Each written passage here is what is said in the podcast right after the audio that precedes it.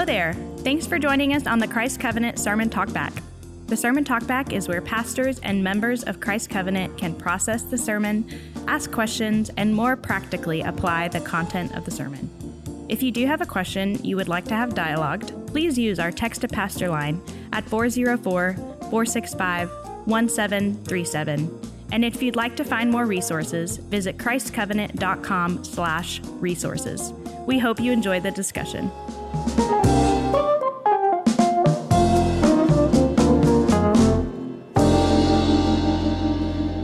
All right, guys. Well, we gave the second sermon of the Gospel Kingdom Mission series sermons.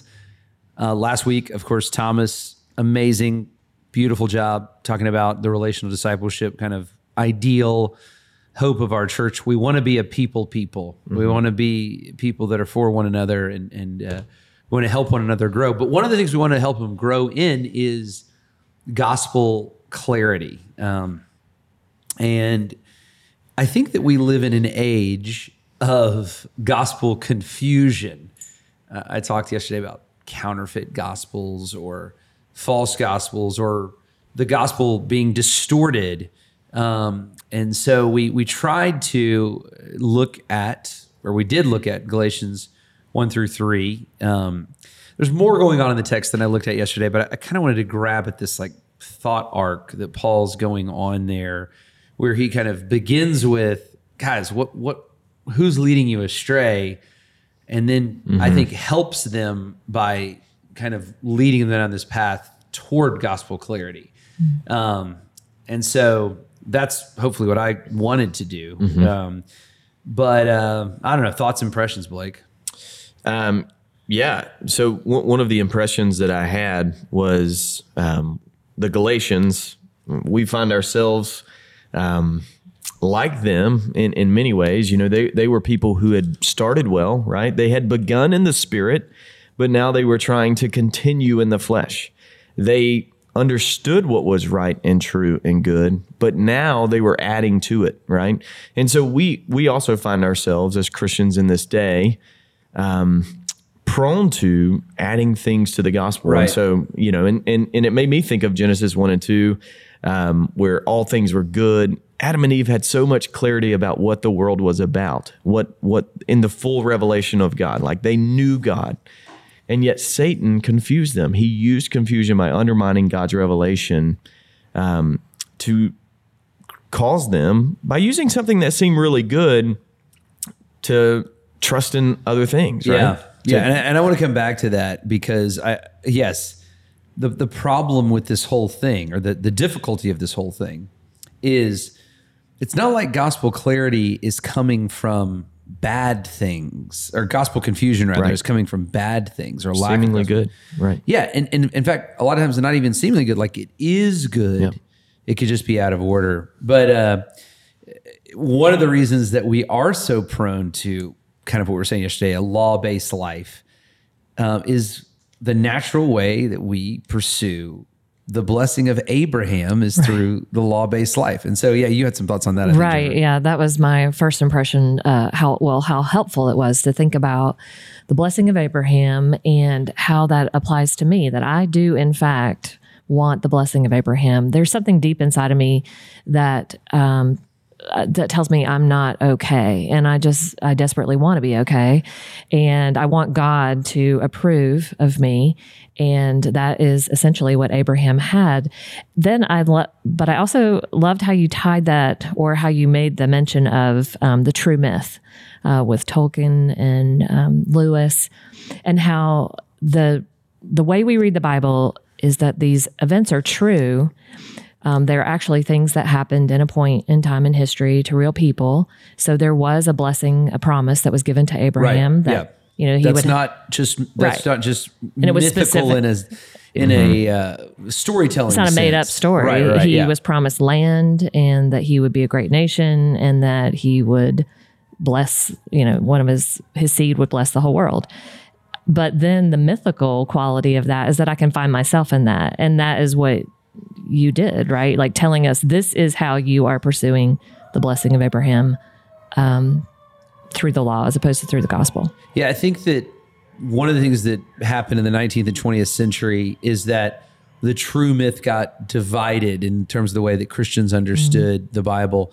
And so theological liberals kind of went with the myth side, and they said, it doesn't matter that the Bible is true. It doesn't matter that these events really happened. We don't have to believe, for example, in the crossing, that the Israelites really had an exodus and crossed the Red Sea. We don't have to believe in the miracles of Christ. We don't even really have to believe in the resurrection. What's important is that we look at like the symbolism of this and like what these things meant. Now, the problem with that, if you give up on the true side, is then your faith isn't anchored in anything. So we believe in a God who is real, and we can actually affirm his realness because of the way that he's interacted with humanity, both through his son Jesus, but also through his servants and through prophets and through apostles and by the ministry of the Holy Spirit. And that leaves us with today, for example, a scripture that was once and for all delivered to the saints, it was actually delivered. This isn't just people like imagining these good things and kind of creating some stories around them.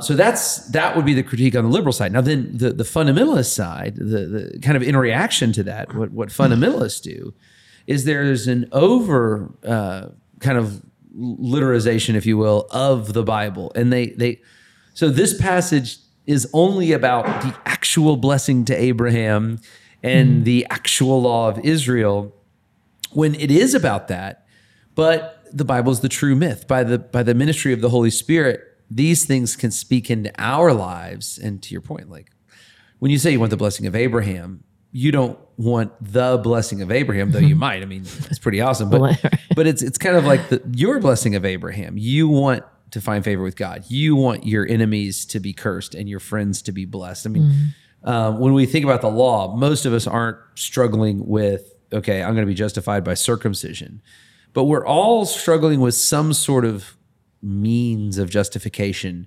some sort of law, and this is your point, Blake, that we look to. As much as the Bible warns us against this, we all kind of fall into this, I'm going to do something that's going to justify myself. That's right, yeah. And we all struggle with that.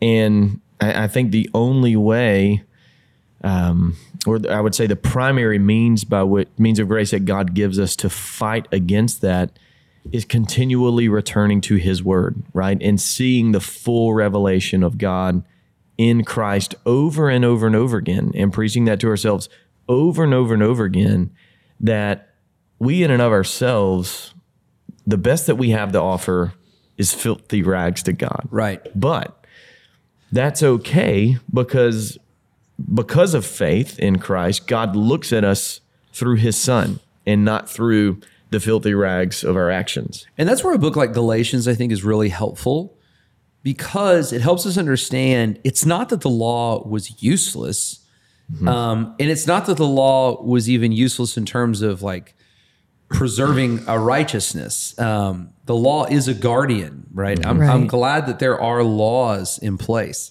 It's kind of like shame. Like you may not do something just because you'd be ashamed if somebody found out you do it, but you may really desire to do it. Well, that doesn't make your heart any better, but it does make your actions better, right? And so, and so I'm grateful for that. So the law produces some more framework. We kind of talked about that, even like the River City morality, like.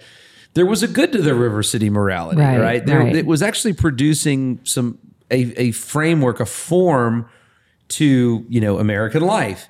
And so there was some good to that form, but the law, the Old Testament law in particular, was only ever really meant to frustrate. It was only ever really meant to condemn. It was only ever really meant to show us what God had in mind from the fullness of time, which was to reveal his son, the promised offspring in whom our true hope lies. But you can't understand who Christ is without the law, right? So I would agree with you. Yeah, absolutely. We all have common grace whenever we live by this law, but we can't know God fully through the law. We can partially know God through the law. And so it is also the law. It's revelatory. It's part of, it flows from the very character of God.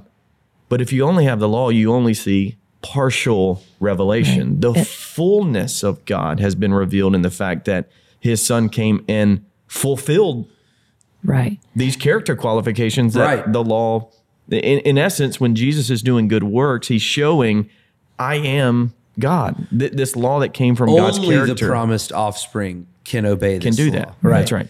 And that's why the law frustrates. That's why it leaves us, you know, to quote Joseph Bottoms, feeling anxious. Mm-hmm. Have I done enough? And that's the truth of any law. I mean, that is law-based morality.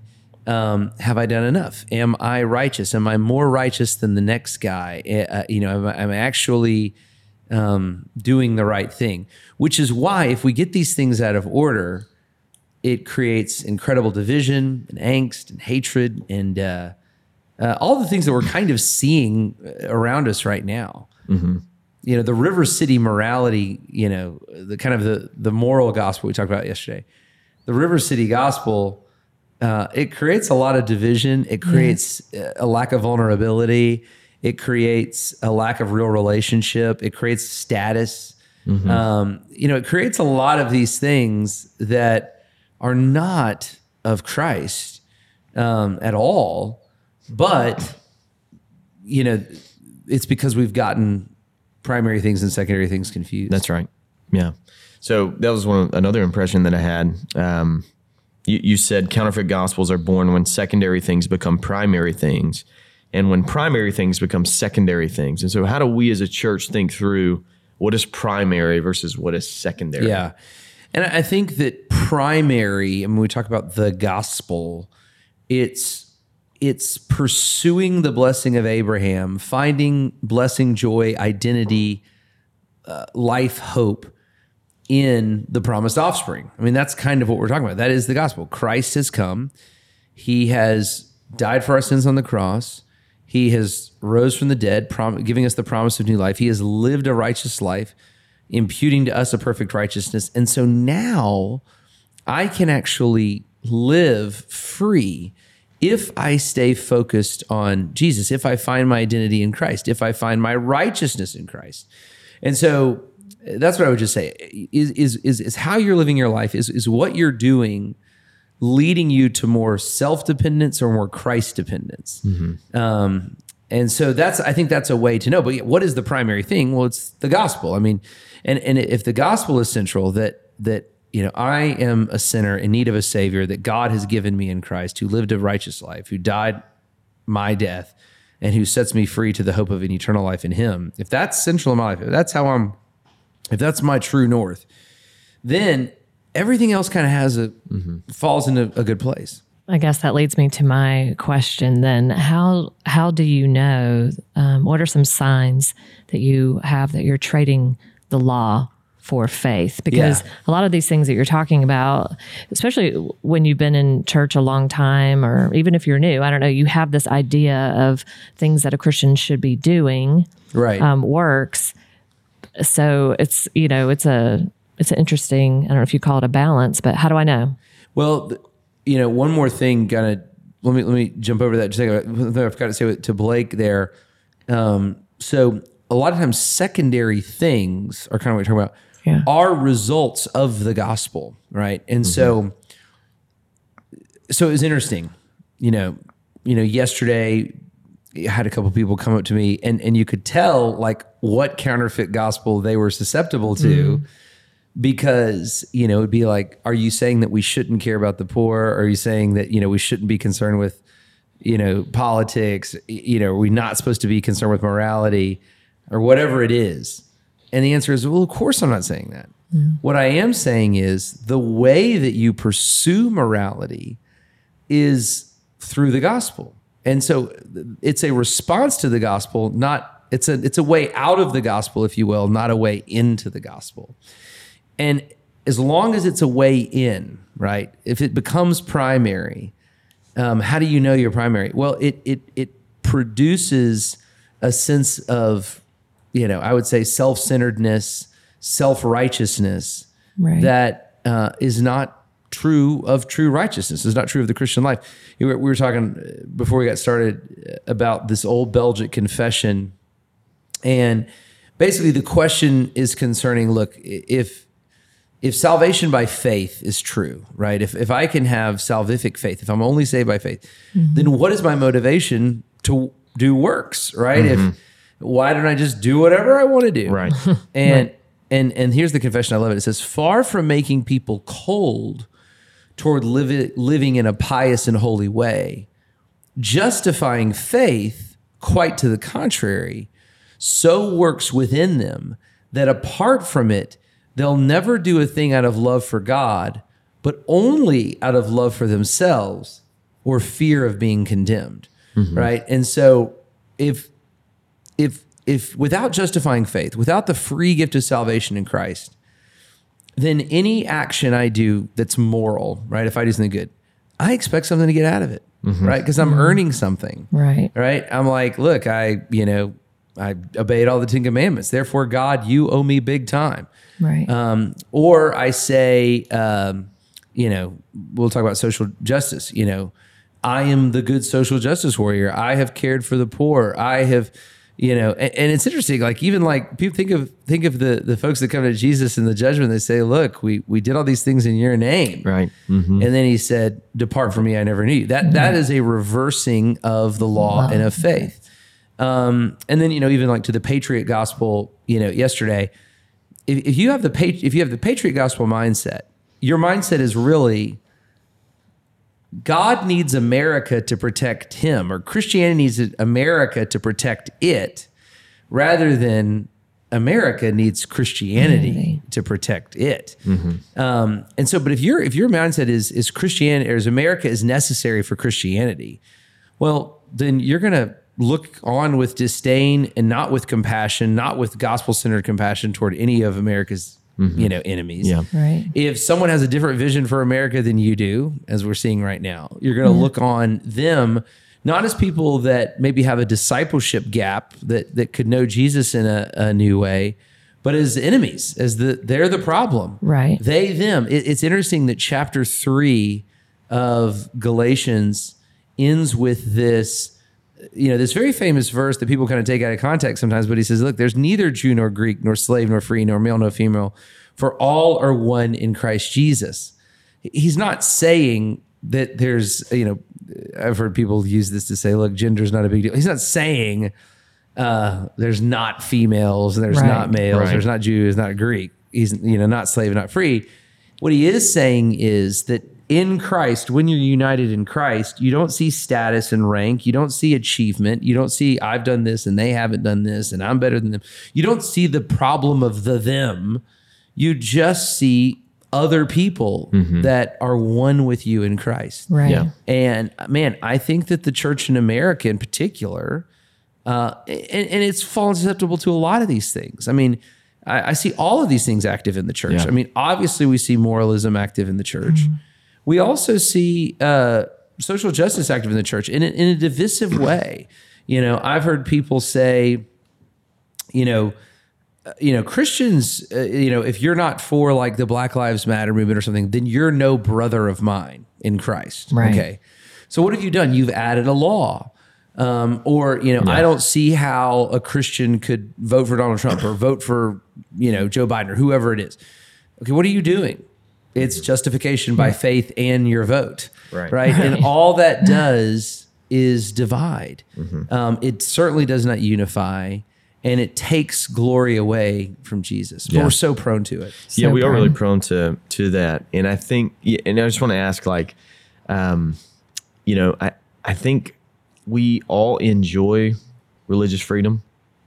That's something that's really good for us. I think there's a lot of assumptions and fears that, where America is going is we're kind of going away from any narrative that comes against the cultural, mantra of the day, which is highly individualistic. Right. Yeah. And you are ultimately is humanistic. It's humanism, right? The worship of human, the worship of man, and man is the authority. What happens in an America where religious freedom is lost? What happens to Christianity, Jason? Well, I mean, I think it's been said before, like a church that is not persecuted is a church that is not pure, mm-hmm. right? So in one sense, there will be a purifying of the church, right? There won't be any sort of like functional Christianity, you know? I mean, I do think a thing that's well, let me say a little bit more on this. The church, though, has both thrived, in both very religiously free times and in religiously persecuted times, right? Like the church in China right now, this is what Americans need to realize. Like the church in China right now is the fastest growing church in the world. It's not free. It's not as free mm-hmm. as our church is. But it's faithful, it's pure, and it's growing. Mm-hmm. Obviously, the early church, right? It was not a very free church. They were suppressed, they were persecuted, mm-hmm. but the blood of the martyrs became the seed of the church, right? It became mm-hmm. the very thing that spurred church. Now, I want to say that and then say, you got to study the whole of human history or the whole of church history, right? So one of the things that, I mean, we call it the long 18th century that added to a lot of Christian flourishing was the Act of Toleration, 1689. So I look at that and say, okay, the church got more freedom, more religious liberty, some of the kinds of same religious liberty that we enjoy now, and it flourished all the more. And so there's not like a silver bullet there. It doesn't mean that persecution always adds to church flourishing or that persecution always takes away from church flourishing. Mm-hmm. I think it just depends. It gets back to the faithfulness of the believers. But the thing that I'll say, I think what's happening among American Christians right now is not an actual fear for the gospel or a fear for the church. It's a fear for their functional comfort as Christians. Yeah, that's good. You're right.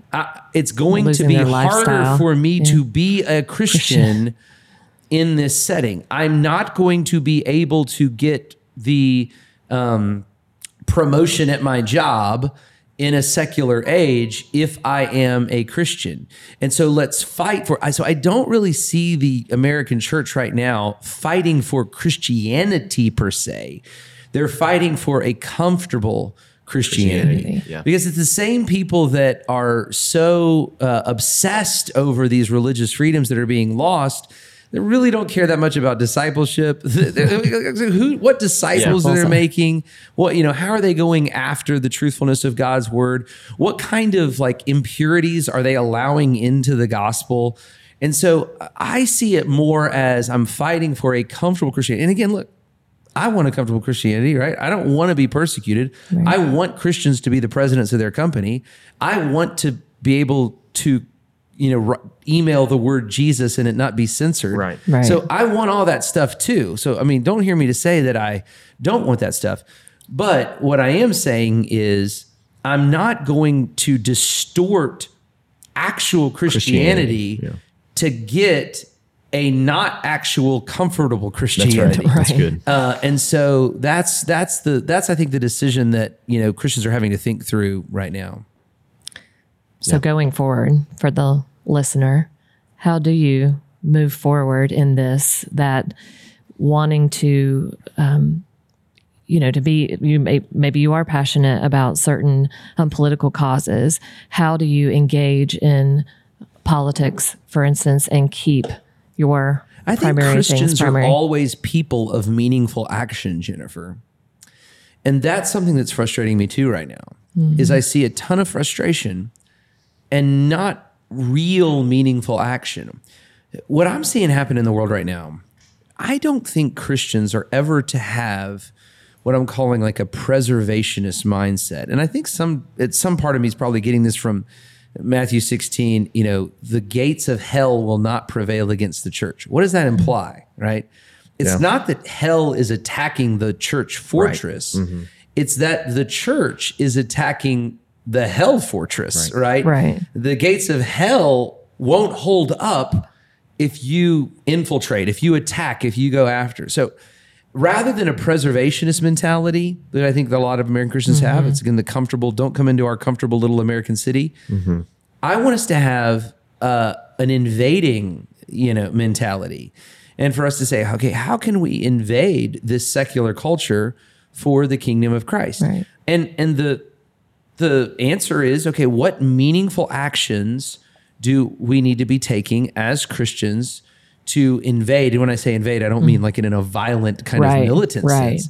I mean, to invade as ambassadors for the kingdom, this world that we live in. And so I would just say, you know, there's so many stewardships out there. How do Christians have cultural, you know, you have cultural impact? You do something that the culture thinks is interesting. You do something yeah. valuable, right? I mean, I've given this story before. Like I was preaching on this very thing. And in the middle of the sermon, I realized that God had given me a moment to have some cultural stewardship, and I didn't take it. And it was, I went to a PTA meeting at E. Rivers Elementary School, and they were looking for a talent show coordinator. And I even thought to myself at the meeting, yeah. like, man, I feel sorry for that guy. Who wants to oversee an elementary school talent show? But as I was preaching, literally, I got convicted by the Spirit of God of like, that's an opportunity where I can have influence in the culture. Small thing. I wasn't running for president. Sure. Right. I was just going to be the talent show coordinator. Right. Right. Not a big deal, but that's given us so. I mean, I've done that now, and I've done that a couple mm-hmm. years, and I know all these families at E. Rivers. I'm a Christian pastor. You know, we have a great relationship with the administration over there. Right. I think it's been a part of the reason that like Good News Club, other things like that have been able to persist on that campus, just some of the good relationships that myself and other Christian families have had there.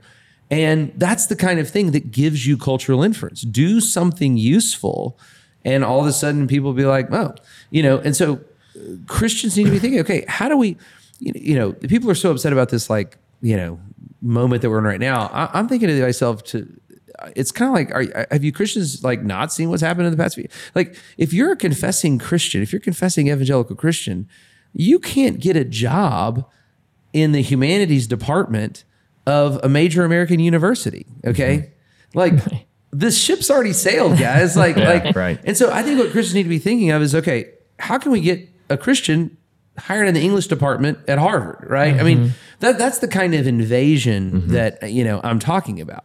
Yeah. And you don't get hired in that department unless you're brilliant and you work hard and there's meaningful action right. toward those kinds of things. So I would just, relational instead of right. attacking. Mm-hmm. Quit being so you know, fearful and timid and start doing something. Run for school board. You know, go set up a lunch with your city councilman, you know, build a relationship there. Like, what is the meaningful action that you can take today to bring about, you know, what I would say like Kingdom of Christ ambassador influence on mm-hmm. the watching world. And right? It doesn't have to be English professor at Harvard striving for that or going to meet with your councilman.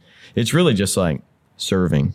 Yeah. Like, I think I like what you were saying about serving as the lead for the talent show, because there was a need to be met, and there are needs all around us at all times. That is something that will just always be true in this world. We live in an incomplete world where there's always needs.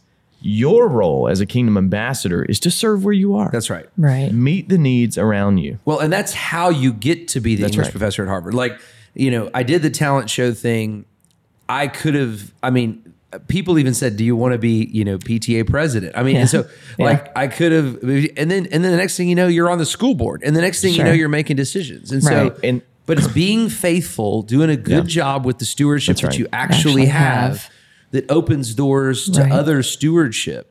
Right. And then that's where real influence comes from. That's right. And I want to say, like, I think the focus of all Christians needs not to be kind of, I'm doing this so I can get there. It's really like the goal is that you would just serve. That's right. Like, right. yes, your goal, your focus back to love. Is to serve, because right. you may serve your whole life and you may not get the opportunity that you one day hope for, but God called you to serve, right? That's right. And God will open doors as you are a person who is faithful, as a person who is meeting the needs around right. you.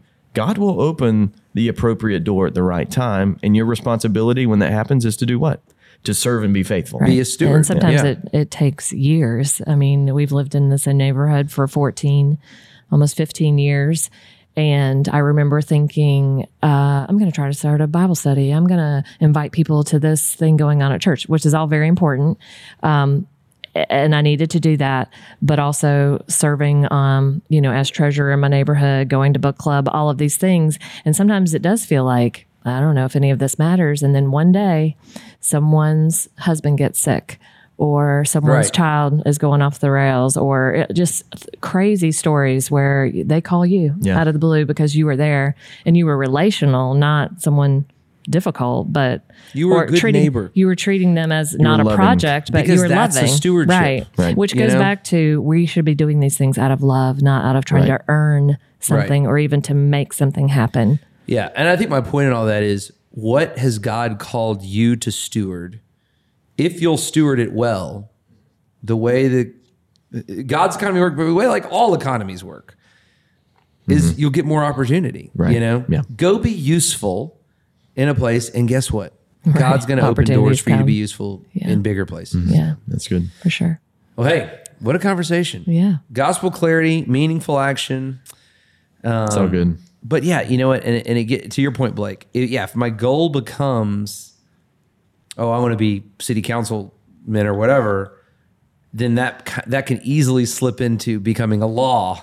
Right. And this is what I have to do. And really, I just have to trust Christ, be his servant, be his ambassador, steward the things he's given me to do well.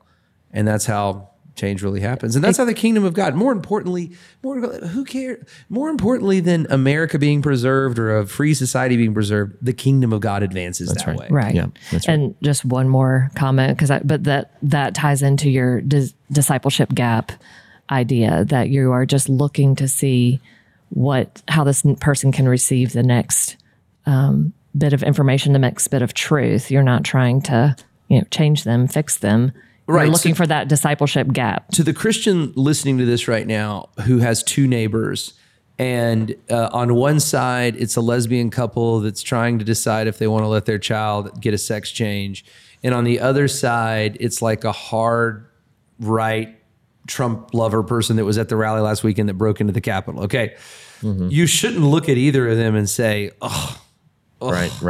You should look at them and say, okay, what's the discipleship gap for them? Mm-hmm. What's the discipleship gap for them? How can I lead both of them to rightly see the Lord of life, right? The God of the ages, the God of all order and all beauty and all design. Mm-hmm. And how can I lead them to follow him through the gospel of Jesus Christ? That should be our response. They are not the problem. They are someone who, by the power of Christ and by the power of the gospel, God desires to redeem into his likeness. Mm-hmm. Right. And because you know what? Such were some of you, right? Such were all of us. All of us. Yeah. Right. So, well, for Jennifer McClish and Blake Rogers, I'm Jason Dees. Thanks for listening.